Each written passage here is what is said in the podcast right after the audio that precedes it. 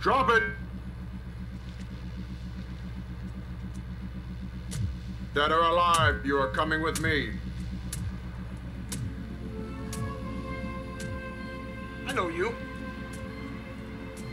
You're dead. We killed you. We killed you. We killed you.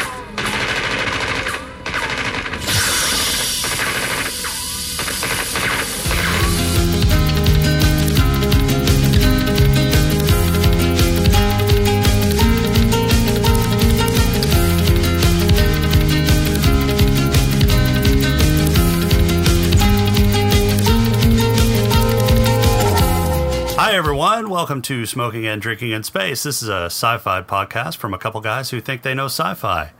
This week, we're discussing Paul Verhoeven's dystopian tale of a cyborg who regains his humanity. It's 1987's Robocop. But Dystopian? dystopian. Dystopian. Well, I Seriously? mean, it's, it's a dystopian Detroit. you rewatched this and you've been to Detroit. Yeah, that's true. That's true. I have. And some of the commercials, which are epic. Okay? I mean, everybody needs Magnavolt. but come on. How much of it is dystopian versus a peek at the future? Well, I mean, so yeah, the the parallels on the movie, the dystopian future of the movie, and what's actually happening now are are pretty uncanny. But Could you not fucking see Trump in some kind of an ad fit in perfect or a Trump like president in the United States? oh yeah, yeah, that would that would fit in perfectly with this movie. So, um, I'm Jason. Sorry, we didn't do the we didn't do the introductions. No, we didn't because it had to be done. Yeah, it did. It did have to be done.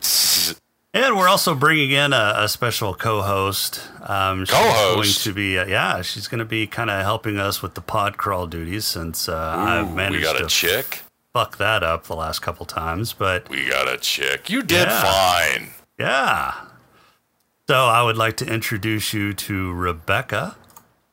Hi, Red, you sexy hunk of man. Oh, and yeah, Jason. Ooh, baby. I felt a tingle in my diodes. You like that? I like that.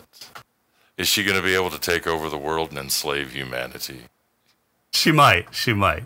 She No, I thought I thought it would be a, a really good bring in for uh, for this movie where we're talking about cyborgs and I guess uh, yeah. AI because uh, Ed two hundred nine had some artificial intelligence that kind of went awry at the beginning of the movie, and Hmm. So I thought it would uh, be apropos to bring in a, a special guest host Cool. in this episode.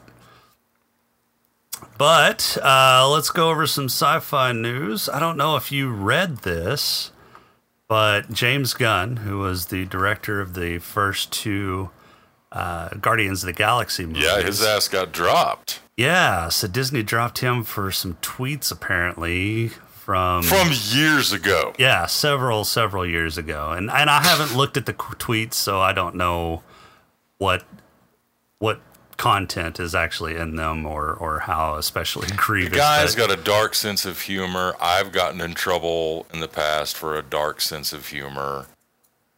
You know, I defer to George Carlin. Anything can be funny in the proper context, and I think this is a contextual issue, and Disney's being overly sensitive. Yeah, and uh, so Disney I, I, is definitely trying to protect their brand. Um, they did the same thing with Roseanne whenever she spouted off her bullshit. But I mean, that was that was some Mm-hmm. But pretty egregious shit, and she does have a history.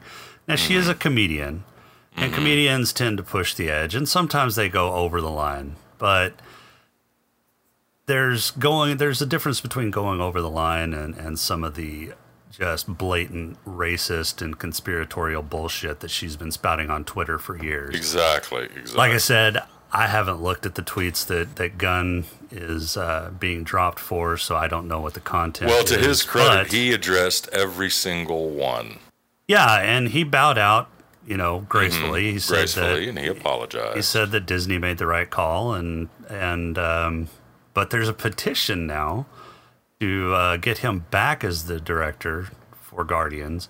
And I, I'm, I guess my question is, is how long in the past you get dinged for, you know, some of the mistakes that you've made? Um, he definitely says that that you know those were those were mistakes and that uh, not proper. So honestly, I think the rubric that they're going to be using or are using is if it occurred when you were over the age of 21, it's applicable. Well, yeah, prior but I mean, if prior if to 21, you can say you were young, you were stupid, whatever. But once you are 21 years of age, anything that is said or done can be used against you, can and will be used against you in the court of public opinion. Yeah, um, it seems that way. I, I don't know. I don't know if that's right, and I think uh, a lot of it is contextual. I think a lot of it.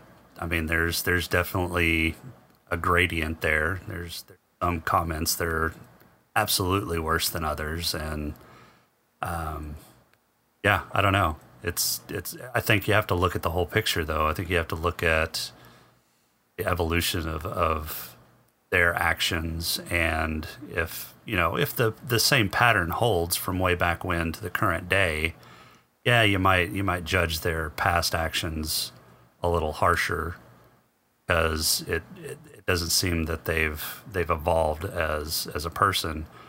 Whereas you know i'm again i, I haven't seen the content so i can't speak to it intelligently here but uh, it doesn't seem like james gunn has had that same pattern up to the current day. He he he made some comments that are unfortunate way back in the day, but has since evolved and and you know refined his thinking and and his actions. At least publicly, I mean, he may still think the same way, but at least publicly, his his outward actions um, are, are are speaking to a different person. So, Right. You know, we, we should, I think that we as a society should certainly pay attention to things and be held accountable for our actions. But my thing is, and this goes all the way back to like my, my personal position on incarceration. I think that one of the reasons we have such a high recidivism rate, put that in your, that's, that's the new vocabulary term we can apply to the, to the world today, ladies and gentlemen. Recidivism, it means returning back to something, returning back to prison. I think one of the reasons we have such a high recidivism rate is when people go and they are charged with and punished for a crime that after they get out, they should be done. But a lot of times they are continually punished once they do get out and they have opportunities taken from them. And it's easier to return to the criminal behavior than it is to try and move on with their lives. When is the punishment over? Right, When do people get to move on? Because psychologically, it's it's good old fashioned classical conditioning. If you continue to apply an aversive stimuli to a creature, it will eventually not want to do or do something you are not wanting it to. You have to reinforce the the appetitive or what in a lot of people incorrectly call positive reinforcement. I could get into a whole lecture on positive versus negative reinforcement, but really it's just what makes you happy versus what does not make you happy. right, And you know, I, I think some of the stuff that we're dredging up on people, I mean, if if like Romeo and Juliet, if I'm standing underneath a woman's window and I'm serenading her, you know, on a nightly basis, and she likes me, it's considered romantic. If she doesn't like me, I'm a stalker. yeah, but she's probably giving you signals to tell which Sure. is which. Absolutely. But let's say that I've done the serenading. She didn't like it. I stopped. I move on with my life. I'm doing very well. And she comes back 5, 10, 15 years later and says, Oh, this dude is creepy. And then that, that damages me. I haven't done anything since. I haven't pursued that behavior. I just think that's kind of uncool. Right, and there's, like I said, there's different, you know, gradients. And I think this. people in the public eye, they get more harshly judged. I mean, I really feel sorry for a lot of these people because you know it's like you know somebody gets in really good physical shape for a movie, like some some some young lady goes out and she's doing you know, I don't know, she's in an action film and she's in great condition, and then some paparazzi jumps out from a bush and catches her sunbathing, and she's put on 15, 20 pounds, or she's had a kid and she hasn't lost the baby weight, and they start being judgmental on her. I'm like, come on, let the person have a life. Well, yeah, I mean that's that's the whole you know body image debate that that's gone on. I mean, Well, but know, I'm just using it for the eye. I mean, you know, the way people look at things. I just think there should be a point in time when the punishment stops. There should be a point in time when actions have been acknowledged, dealt with, and if not forgotten, at least forgiven. You know, okay, you're not doing it anymore Sure. because it's it just seems like some of the things that are coming up you know yeah man i was at club 54 back in 1979 and so and so you know d- yeah, seriously? If you were even at club 54 you're guilty by association you know?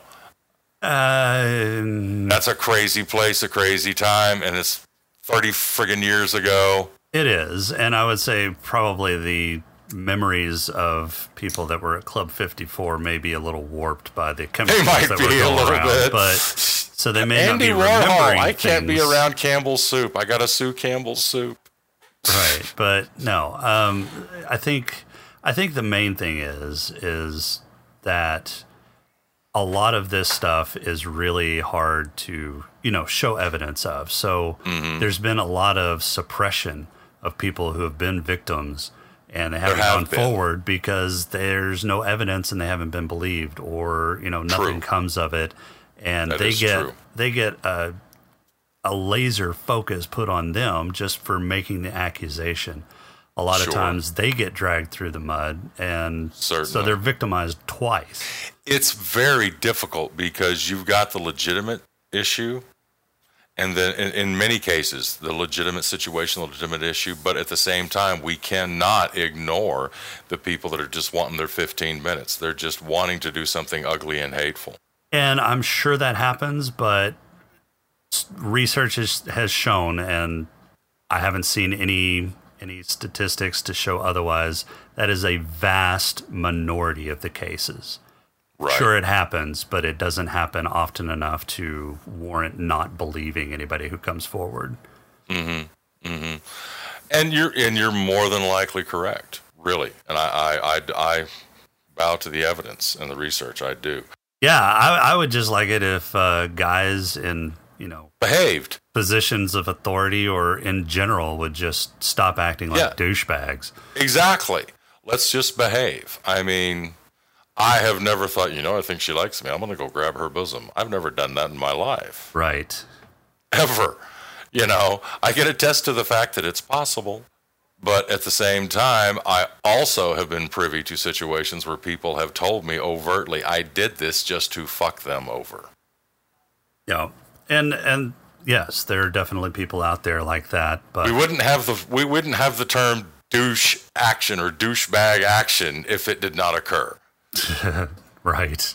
It would just be a hygienic device. Sure, so, sure. you know, be that as it may. Back to Robo. Back to RoboCop. So, uh we ready for Rebecca to do her podcast oh, or pod let's crawl thing? Rebecca. Yes. Rebecca, are you ready? Okay, fine, I'll do it. We can call it, I don't know, say a pod crawl? The pod crawl! Pod crawl! Pod crawl! Pod crawl! Excellent! Insert it deep! Pod crawl! Kind of like a space suppository full of information. Flying over the city of Detroit is a menace to all mankind, the giant Robocop title. South Africa would rather nuke them all rather than end apartheid. OCP has commercialized policing and, surprise, it's killing the police. The judge only sees scumbags on Monday mornings, it adds that subtle flavor to his coffee. Murphy seems to have pissed somebody off and is transferred to hell. Lewis is introduced as one of the rarest breeds of character in 1980s sci fi, a strong female lead. This movie managed to make a Ford Taurus sound throaty. Agent Albert makes his character debut bitching about the boss in the cutthroat world of corporate douchebaggery. The stop motion phenomenon known as Ed 209 gets his introduction and shows he doesn't take any shit from anyone in a power tie. Agent Albert Morton offers Robocop, a killer cyborg program, as a killer robot alternative. Murphy practices his police sanctioned gunslinging. The dad from Dead Poets Society and his crew of fuck up bank robbers get chased by Murphy and Lewis and they lighten the load by one shot dipshit. Lewis makes a bad tactical decision. The Burnt Money Gang discuss criminal economics and watch a Benny Hill ripoff. Bank robber Leland Palmer and friends surround and capture Murphy, but Emil claims his ass. The Giggle Gang take down Murphy and he's rushed to emergency cyborg surgery. They can rebuild him better, stronger, faster, but they can't give him non-interlaced vision. Robocop eats weak old applesauce. A convenience store crook who got supplied at an Army Navy surplus store meets and greets Robocop with the traditional bullet and fuck me combo. You never shoot a guy in the nuts butters. For his final opening act, Robo practices his hostage negotiation skills. The family that nukes together stays together. Robocop has a nightmare and goes to look for the electric sheep that fucked with his sleep. Emil has problems gassing up his bike. Robocop gets in touch with his human side as he researches his past and visits all the old haunts. Robo makes an offer on a house and goes to a dance club to celebrate. Agent Morton powders his nose with a couple models but gets an unexpected visitor. Boddicker is negotiating an expansion of his criminal enterprise when Robocop comes and makes a counteroffer. Robocop heads off to give President Dick a personal escort to jail. Robo gets introduced to Ed in an epic robot on cyborg cage match. Ed meets his match, stares, and squeals like a pig, literally. The SWAT uh. team brings all their toys and goes hunting for Cyborg. Robocop bleeds motor oil. Lewis saves Murphy and brings him to an abandoned factory to rest and recover, and he bears his soul and his face. Boddicker gets the band back together to go hunting for Robocop in a brand new 6000 SUX and a big ass penis compensator. Emil finds the toxic waste storage and turns into Golem. Boddicker liquidates Emil and misses all the vital organs when he unloads on Lewis. Leland puts a heavy load on Murphy's mind. Robocop uh-huh. double parks and brings Ed 209 a present. Murphy heads upstairs, takes out the trash and roll credits.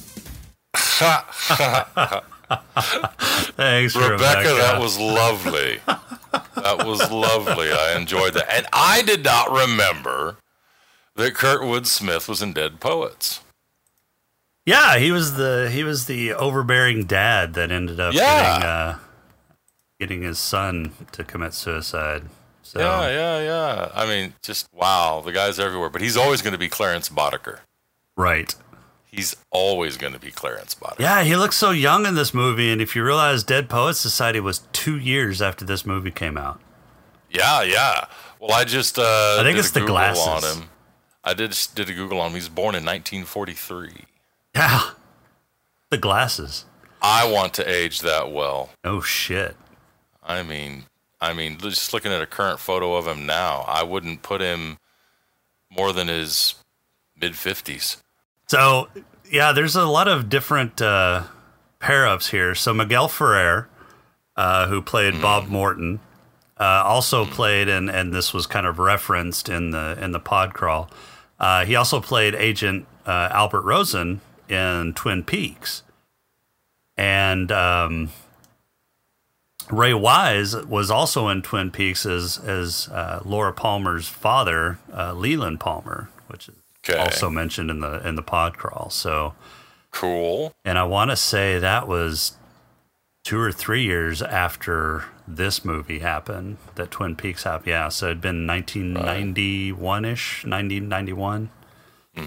So yeah, I mean, there's there's a lot of different matchups here. Um, Nancy Allen, the actress that played Anne Lewis, I didn't recognize her at first, but she's been in a lot of uh, kind of. She's been in a lot of Stephen King miniseries. So she was in Storm of the Century. Um, was in. Oh, what was she in?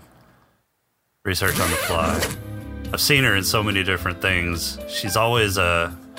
I think this is one of her only lead actress roles, or ones Right. that I can remember. She's Well, usually a a supporting good actress. ground. It really did. I mean, the movie itself. I'm just. I'm. I'm also doing a little fly research. It won the uh, Academy Award for best sound editing, best Oh, science yeah. fiction film, best director, best writing, best makeup, best special effects. Yeah, I mean, this was a great film for its time, and It was nominated for Best Actor, Best Actress, and Best Costume. now the the stop motion animation that they did for the Ed 209 was a little wrenchy. Yeah, but movie. for the time. Uh, yeah, for the time it was. You could actually see, you know, the people staring up at, okay, look at this dot on the wall. This is where he is. But yeah, I mean, it was pretty cool. And, but, the, you know, but talking about the parallels to the movie, we've got Ed 209 now. Right? we that that's we we have the drones we have you know it's just there's technology that we have now that that eclipses what was alluded to in the film and we've got technology that parallels that's right on track so She- this is it's really very cool. And and i just at the earlier part of the of the broadcast when you were referring to it as dystopian i'm like wait a minute wait a minute. It seems almost more like it's just a reality show. We've we've got a lot of that now. Oh, I know. so what was dystopian then is current events unfortunately i mean would you say that you're living in the same country that you were born into No, no. Um, the the well, so from my perception, no, it's it's become much more. Different. Yeah, different, and it's it's become much more cruel. I mean, it's it's heavily divided. Uh, there's a lot of cruelty. I mean, Verhoeven was like these those commercials. Verhoeven was was pushing the extreme with those commercials because he could see some of it and we could relate to it and we can laugh at it. But now I don't know that we're laughing. It's more of an uncomfortable chuckle. Yeah, So that alone, I think, is something that is makes this film not only entertaining but enlightening. A look to the past to see what's coming on.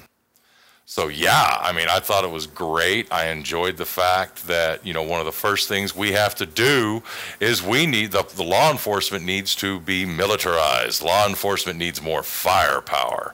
Right. We need a cop that won't sleep. We need a cop that doesn't doesn't have any issues when it comes to remembering the law. We need a cop that can that can meet any authority. And what was the initial, the main, you know, RoboCop was a backup. Ed 209 was the solution. And then Yeah. the way corporate, when it when we had the little power tie incident, I think that's what we can call that. Yeah. The power tie, you know, the fashion faux pas. Um, it it was like you know he you know the the, the character addressed the situation. Who gives a th- a fuck if it works or not? Military contracts, things like that. You know, it will be the hot piece of technology. yeah. you know, so I mean, just, wow, urban pacification. Well, and it, it shows you even how deeply entrenched the military industrial complex was embedded in the culture back in the 80s. And that mm-hmm. hasn't let up at all. In fact, it's even grown even more. But yeah, they were talking about, you know, we're practically the military. And did you see any of the bad guys utilizing any technology or weaponry that even brought about the possibility of needing that kind of firepower? No, no, they were Of using just RoboCop? conventional. They didn't come up with any weapons until they got at the very end of the film when they got those 50 calibers. but they got that from OCP. Exactly. They had to get that to even be a threat to the RoboCop. Right. So it's I mean, almost like they're playing the both sides of the fence. Yeah, even when the SWAT team unloaded on RoboCop with everything they had, and that was the entire freaking SWAT team. Yeah, they damaged him, but he was able to walk away. Yeah. Almost like Reagan when he got assassinated. Right. You believe that old bastard? He had a deflated lung. Ah, just give me a napkin. I'll keep the blood in my face and walk into the OR. you can have whatever your position is on Reagan, and believe me, he's not one of my faves, but you got to give points to the old bastard walking in with a deflated lung and a couple of holes in him. Yeah. but yeah, I mean, it's just it's it's insane. The the concept of just watching the police department transform into a, a, a militarized cybernetic Gestapo. It's frightening. Well, I mean, but it's already happened, right? Mm, that, what, yeah, I mean, you got armored personnel carriers. Well, not only that, but you've got you know The military weaponry. grade weaponry and hmm body armor. Military And what about some of the commercials? Oh, the, the commercials. The The commercials. are Jarvik awesome. cart, the whole Jarvik line, and I, technology. I really like the. Uh, so you can definitely tell that you know the Cold War was really in force during this time with the um, uh, the Nukem board game and Right. Of course, the, Uh, the heart, the heart commercial, the heart commercial wouldn't would have been more accurate had they done the basic commercial and then went for another five minutes talking about the side effects. right. That would be more modern. That would be much more modern. So if they reboot that, They have, have to include that in the credits. they have rebooted this movie. You know that, right? yeah, yeah. But I mean, like, what I would do is like at the end of the movie, redo some of those commercials and then just have them go into all the side effects and just really work on those side effects. It could be hilarious. Right. if you find yourself attracted to the blender in the kitchen. But yeah, but my favorite commercial is Magnavolt, and it won't even kill your battery. Yes. So I think I was Lethal response. I think I was incorrect. I think I was getting two actresses confused. I think I was getting Nancy Allen confused with Becky Ann Baker. They look well- so very similar, though. Well, Nancy Allen was uh, the female cop. yes. Becky Ann Baker was the uh, the actress that I was referring to in, in Storm of the Century, though. Ah. Well, that's all right. You didn't make a mistake because you can edit, so there is no mistake. right. You can correct that right now.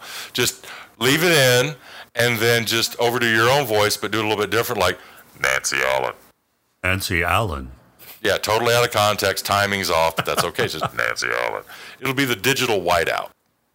I actually did that uh, several episodes ago when we first introduced um, Yeah, I know. Podcrawl music. That was fucking, that was great. That was beautiful. That's why I said you can do that. Yeah, I you can. got this. Yeah. Yeah, we we first introduced the Podcrawl music, and I forgot to give credit at the end, so had to kind of pass. Now, one of the in. things we have to bring up, we haven't reviewed the movie yet, so we can't get too into it. But Terminator versus Robo. Terminator versus Robo, I'm going to have to give it to Terminator. See, and I used to do that as well. But I've had and I've seen some pretty good stuff saying that Robo would win. Really? Why? Robo's still kind of squishy in the middle. He is squishy in the middle, and I do think that would be what the Terminator should go for. I mean, he would evaluate and go for the soft points. But a couple of the things is if it's hand to hand, and you know, no modern weapons from the future or anything, but hand to hand, Robo's stronger. Robo's got more armor. You think? So if it came down to a clinch, Robo could probably pull the Terminator apart. so what makes you think that Robo's stronger? Well, the things that he was doing. I mean, Like- look at the part where Ed, where he's fighting the Ed 209, and he over he overwhelmed the strength of the Ed 209 and moved one of its arms to shoot off another one of its arms. Yeah, but Terminator was like, you know, pushing cars and and breaking through walls and yeah, he was pretty So strong himself. So did Robo. Robo's going to have speed, or uh, Terminator's going to have speed and agility. Right. Robo's going to have greater armor. And I don't know that Robo or that Terminator needs armor. I mean, the the fleshy part on the outside was just as a decoy. Oh, To protect his endoskeleton. Yeah, Yeah. I understand. I think uh, I think you know just the endoskeleton of the Terminator is pretty armored up enough. It's pretty strong, yeah, but you still got joints. True, and they managed to to majorly damage him in the first movie, but they couldn't kill him until they dumped him in fucking molten steel. Nah, the first movie they crushed him. Oh, that's right. It's second movie. Second movie they molted they multified him. Yeah. Now the first movie they crushed him. But yeah, that's that's that's a good debate. We'll have to definitely get into that later. I'm just saying, I'm on the Terminator side. I think the Cyberdyne series model 101 would take out Robo because he'd go for the gooey part. Yeah. I mean, it would be a really good battle. Mm hmm. And if RoboCop could get an, a hold of uh, some of those 50 caliber, you know, rifles that they had at the end of the movie, he could probably dick up Terminator pretty good. Oh yeah. I loved how they took those rifles and uh, what's his face was putting it in between his legs and firing. Like Oh, it didn't have any goddamn recoil and wasn't going to shove his balls into the next It zip code. That's that that particular weapon would not do that. However, they've got some weapons that can handle that. Uh, I watched that. Uh, oh, kid's from like Tennessee, but he pretended to be Russian, and he did things on guns. Okay. yeah, he had a little YouTube channel where he just got guns and reviewed guns and blew shit up, you know. And he always ended the the, the little YouTube videos with "Have a nice day," you know. but he showed there was one that my son was showing me where the guy had a 12 gauge fully automatic shotgun, looked like it was made out of stamped metal. It was not attractive at all. He was able to depress the trigger and fire eight rounds out of that shotgun single handed with his arm bent. So imagine you're standing, right? And you've got the shotgun in your arms, in your mm-hmm. hands, right? You remove your left hand from the from the stock. You're just holding it by the pistol grip. It's pointing perpendicular to where you're facing. Now squeeze the trigger and fire off eight rounds and the weapon itself isn't moving more than a few inches, and your your wrist is actually bent because you're holding it up against you like you would a pistol against your chest. And the way they designed this shotgun, it's gas operated. Mm-hmm. All of almost all of the recoil is removed. Yeah, they just use the, the gas as a as a Right. counter. Yeah. Exactly. So if they were to come up with something like that, which I'm sure they have, Yeah, I mean they have recoilless rifles. We've he had could, he could those. do that, but that was not recoilless.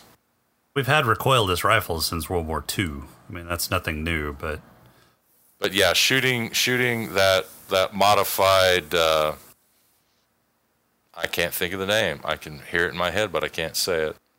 What, what was the name of the 50 caliber? Uh, the Barrett. Barrett. Thank you. I was had the letter B in my head. You know, a Barrett Light 50. You're not going to do that. Well, you could do it once between your legs. Yeah, you could, and then you would be yeah pretty much out, or at mm-hmm. least I would. That would be a lot of pain. Fingers broken, hand broken, wrist broken. Yeah, balls in another zip code. Did you have to go to the balls? You I had did to go to the balls. I did because that's my main concern with that at that point. exactly. My wrist will mend, my fingers will mend. I don't know that my balls ever would. Right. Be calling UPS. What can Brown do for you? Can you find my balls? I'll tell you what Brown could do for me at that point, and that's fill my pants. right. Absolutely. By the way, UPS, amazing company. Oh yeah, what have they done for you lately? Not for me, but uh, here locally in my town, um, there was a piece of military memorabilia that was uh, donated, and um, the military, although they donated it, would not pay to ship it here. And so a local judge um, got about a thousand dollars together to package said item and then was looking at getting it shipped and the military wouldn't do it the navy wouldn't ship it and so he contacted ups to say hey this is the situation what would it cost to uh, get this brought in from hawaii and brought over here so we can put this on display at our uh, veterans memorial and ups said not a damn thing Oh, that's cool. and so they shipped, I don't know, this thing weighs a ton or more. uh, this item from Pearl Harbor. It's a piece of the Arizona Oh wow. from Pearl Harbor all the way to the middle of the United States. nice. Gratis, gratis. So, Well, I mean, uh, it's yeah. it's excellent PR for them. Um, I'm sure that there'll be a mention. well, sure, but they didn't have to. no, they didn't. They could have Right. done it at cost and still gotten good. We're not making any profit off this. But no, I mean, they just did it gratis. So, UPS, kudos. Thank you very much. So those commercials and that hair, Oh, love them. the newscaster hair. I love those newscasters. Oh, yeah. Absolutely. And all the women had shoulder pads. Thank you very much. Shoulder pads. That's what I look for in a woman. She's got to have legs that go all the way to heaven and shoulders like Walter Payton. Well, even the dudes had shoulder pads. Yeah, A lot but of it's those, more uh, evident on the women. Yeah, a lot of those jackets had humongous shoulder. I think I think necks were really weak in the '80s, so your head kind of flopped over to Might either side, been. Might have been. and uh, Well, it's good for instant napping. It's a That's true. narcoleptic thing. that's true. Hadn't thought about that. Well, hey, you got to think. That Jarvik heart goes out. And the 6000 SUX, 8.2 miles a gallon. I actually had that car. It was called the 1963 Buick LeSabre. You remember the battle cruiser? I do. I had. oh yeah, I had one that, that, was had. literally about the mileage I got. I got about nine miles a gallon. In I had a car that got worse mileage than that. The That was- Montego. The Montego, yes. Yes. Yeah, we were both driving land yachts in the day. I remember them parked side by side. That Montego would get up and haul ass, though. Oh, so would the LeSabre. 400 cubic inch engine. No computers. No problems. Very simple. You could actually work on it. There wasn't a part of that engine you couldn't get to. I know you could put uh, the wrong brake shoes on either side and pull to the Oh, stop it. Stop it. I'm just saying that's that's one of the things Yes, that you can do yes, with the LeSabre. yes. And you got to let them cool off for you. You do. Fix that too. Yeah, you really got to let those things cool off. That was just going around the block one time. Yep. Could have fried an egg on that damn drum. Why is this pulling to the left? Drums on the front and back, baby. Front and back drums. Oh man, I still miss that car. I do. Car was oh, a beast. that car. It was. It, It was. was- You know, it's still running. It was hot in the summer and cold in the winter. Yeah. No, the heater was all right. Just had no air conditioning. I mean, it had air conditioning, but there was no way to fix it. I even basically everybody told me just get rid of that original powertrain and put in a 350. Why? Well, so that I could have it a little bit more modern and have air conditioning, Oh, things like that. They just put a 350 engine with a 350 tranny, and it would it would you know a big block 350 would move that car no problem. I'm like, yeah, but I kind of like that big old Wildcat 400. but yeah, probably would have got better mileage too. But that car was so big. I remember on the title it was over 6,000 pounds empty. No passengers, no gas yep. three ton car. I could get through snow and ice that modern SUVs couldn't get through with four wheel drive. If you had momentum. Well, yeah. Believe me, 6,000 pound car, you can get the momentum. Yeah. If you didn't have momentum, you were stuck. Mm, and the power steering was just ridiculous. People think they got power steering nowadays, and they do not. When you can take a 6,000 pound car and do a bootlegger's turn at 40 miles an hour with your pinky, that's power steering. Right. I actually asked an old mechanic about that, and he said, yeah, they had to quit doing that because people were flipping cars. Dope. So they had to reduce the power assist. But yeah, and those floor vents, remember those? I do. all the all the knobs and dials on that car, man, look like a inside of a B26 Marauder. Pulling dials and moving switches. Ain't no digital interface there, baby. No, no, no. But there's another thing you can edit out. So, Yeah, no, the Montego, I remember we calculated Bad it, and it got seven miles a gallon. yep. Seven That's miles a back. gallon. Well, that the Montego was what a 74. Uh, 70, yeah, 74, 76, somewhere around there. Yeah, so gas was before the before the uh, fuel embargo, the oil embargo under Carter. Gas was what a quarter a gallon. Oh yeah, it was super cheap. And even when we had the Montego, it wasn't just super expensive. Although it, that was about the time that it started it got climbing super up. expensive. Yeah, That's why I had to get rid of it. Well, that and somebody backed into it in a parking lot and crushed the radiator. But right. It's probably the only weak part on the Montego. well, they hit it really hard. Can When you I say- imagine what they looked like? When I say backed into it, I'm talking they did it at like 20 miles an hour. They were Yeah, it would have to be a good impact. yeah, just crushed the radiator into the engine. Insurance company just totaled it out. Kind of made me Yeah, sad. I was watching uh, the Blacklist a while back, and there was a scene where there was a marriage, the wedding, and the wedding car that they were leaving in, you know, just married written all over it, was a '63 LeSabre, jet black, fully restored, nice looking car. Bad guys are coming along to stop them, and they had, I want to say it was like a 2015, two, no, 2016 uh, some GMC big four wheel drive, full size monster. Like, you know, like Cadillac Escalade big, right? right. Smashed into the side, T boned that car. Direct T bone, trying to, you know, stop it at like 35, 40 miles an hour. And you literally, it hit so hard that the back end of that SUV went up like two feet.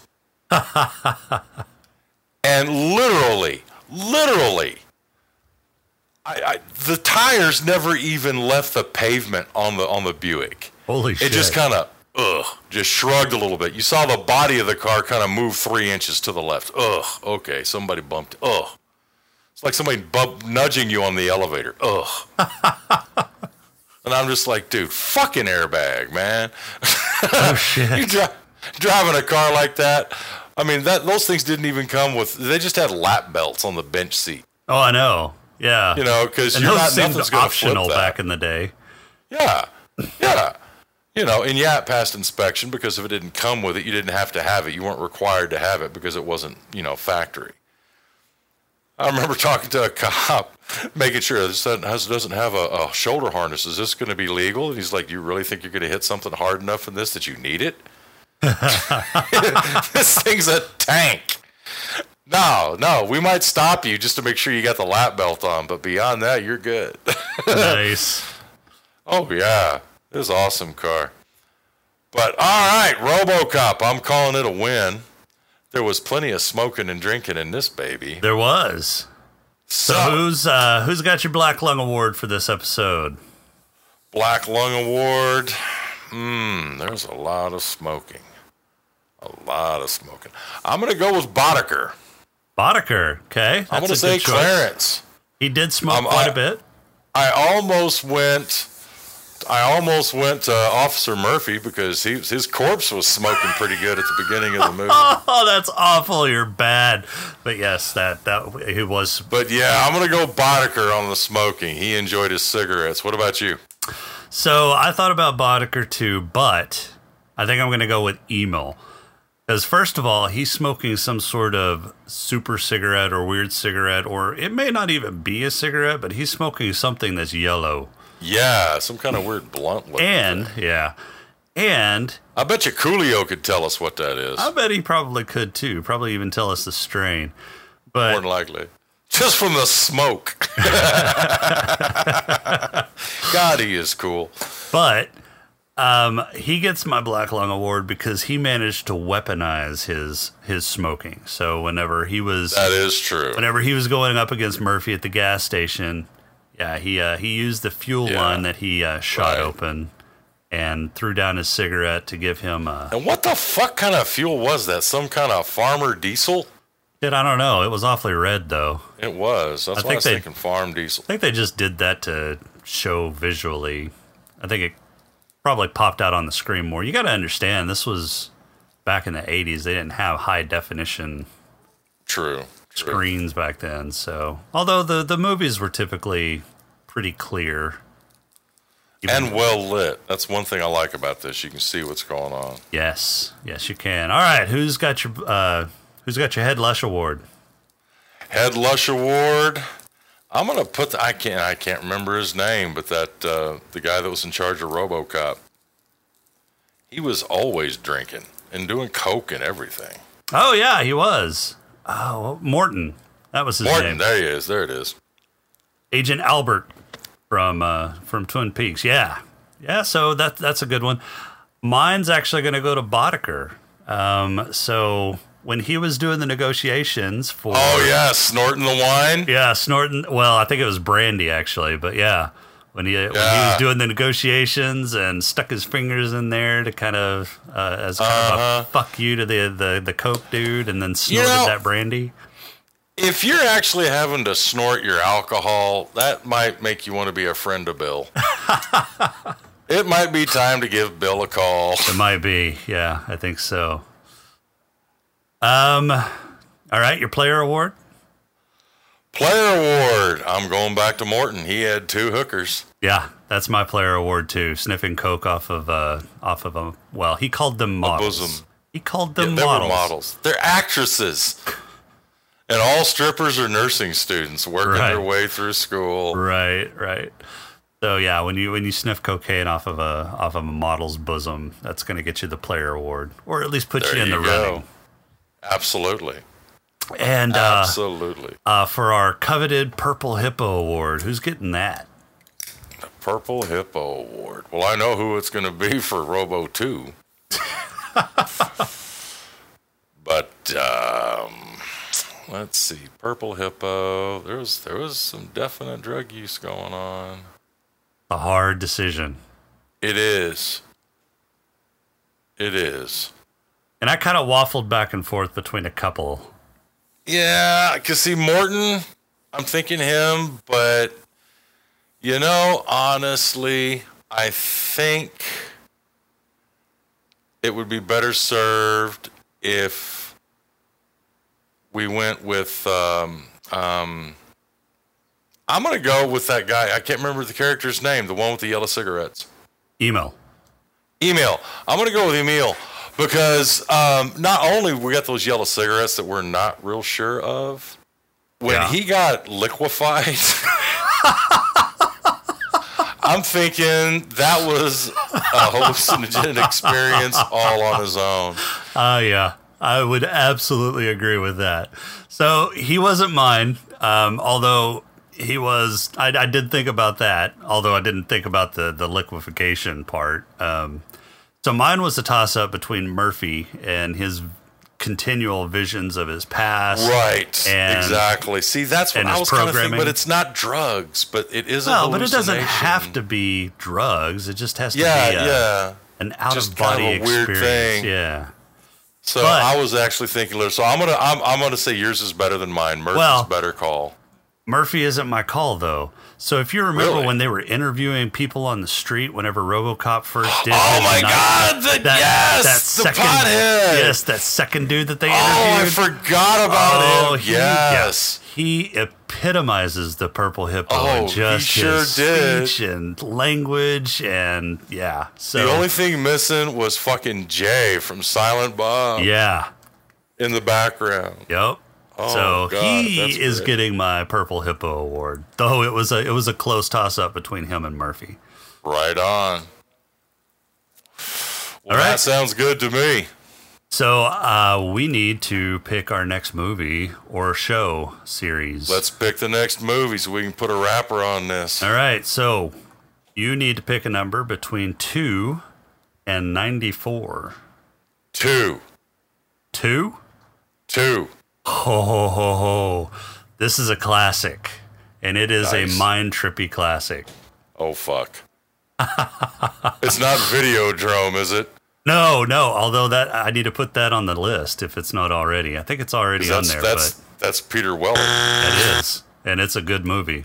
and Debbie More Harry. horror than sci-fi, but it definitely would would be uh, a, a- yeah. I guess it would technically be sci-fi, but yeah, it's definitely more horror.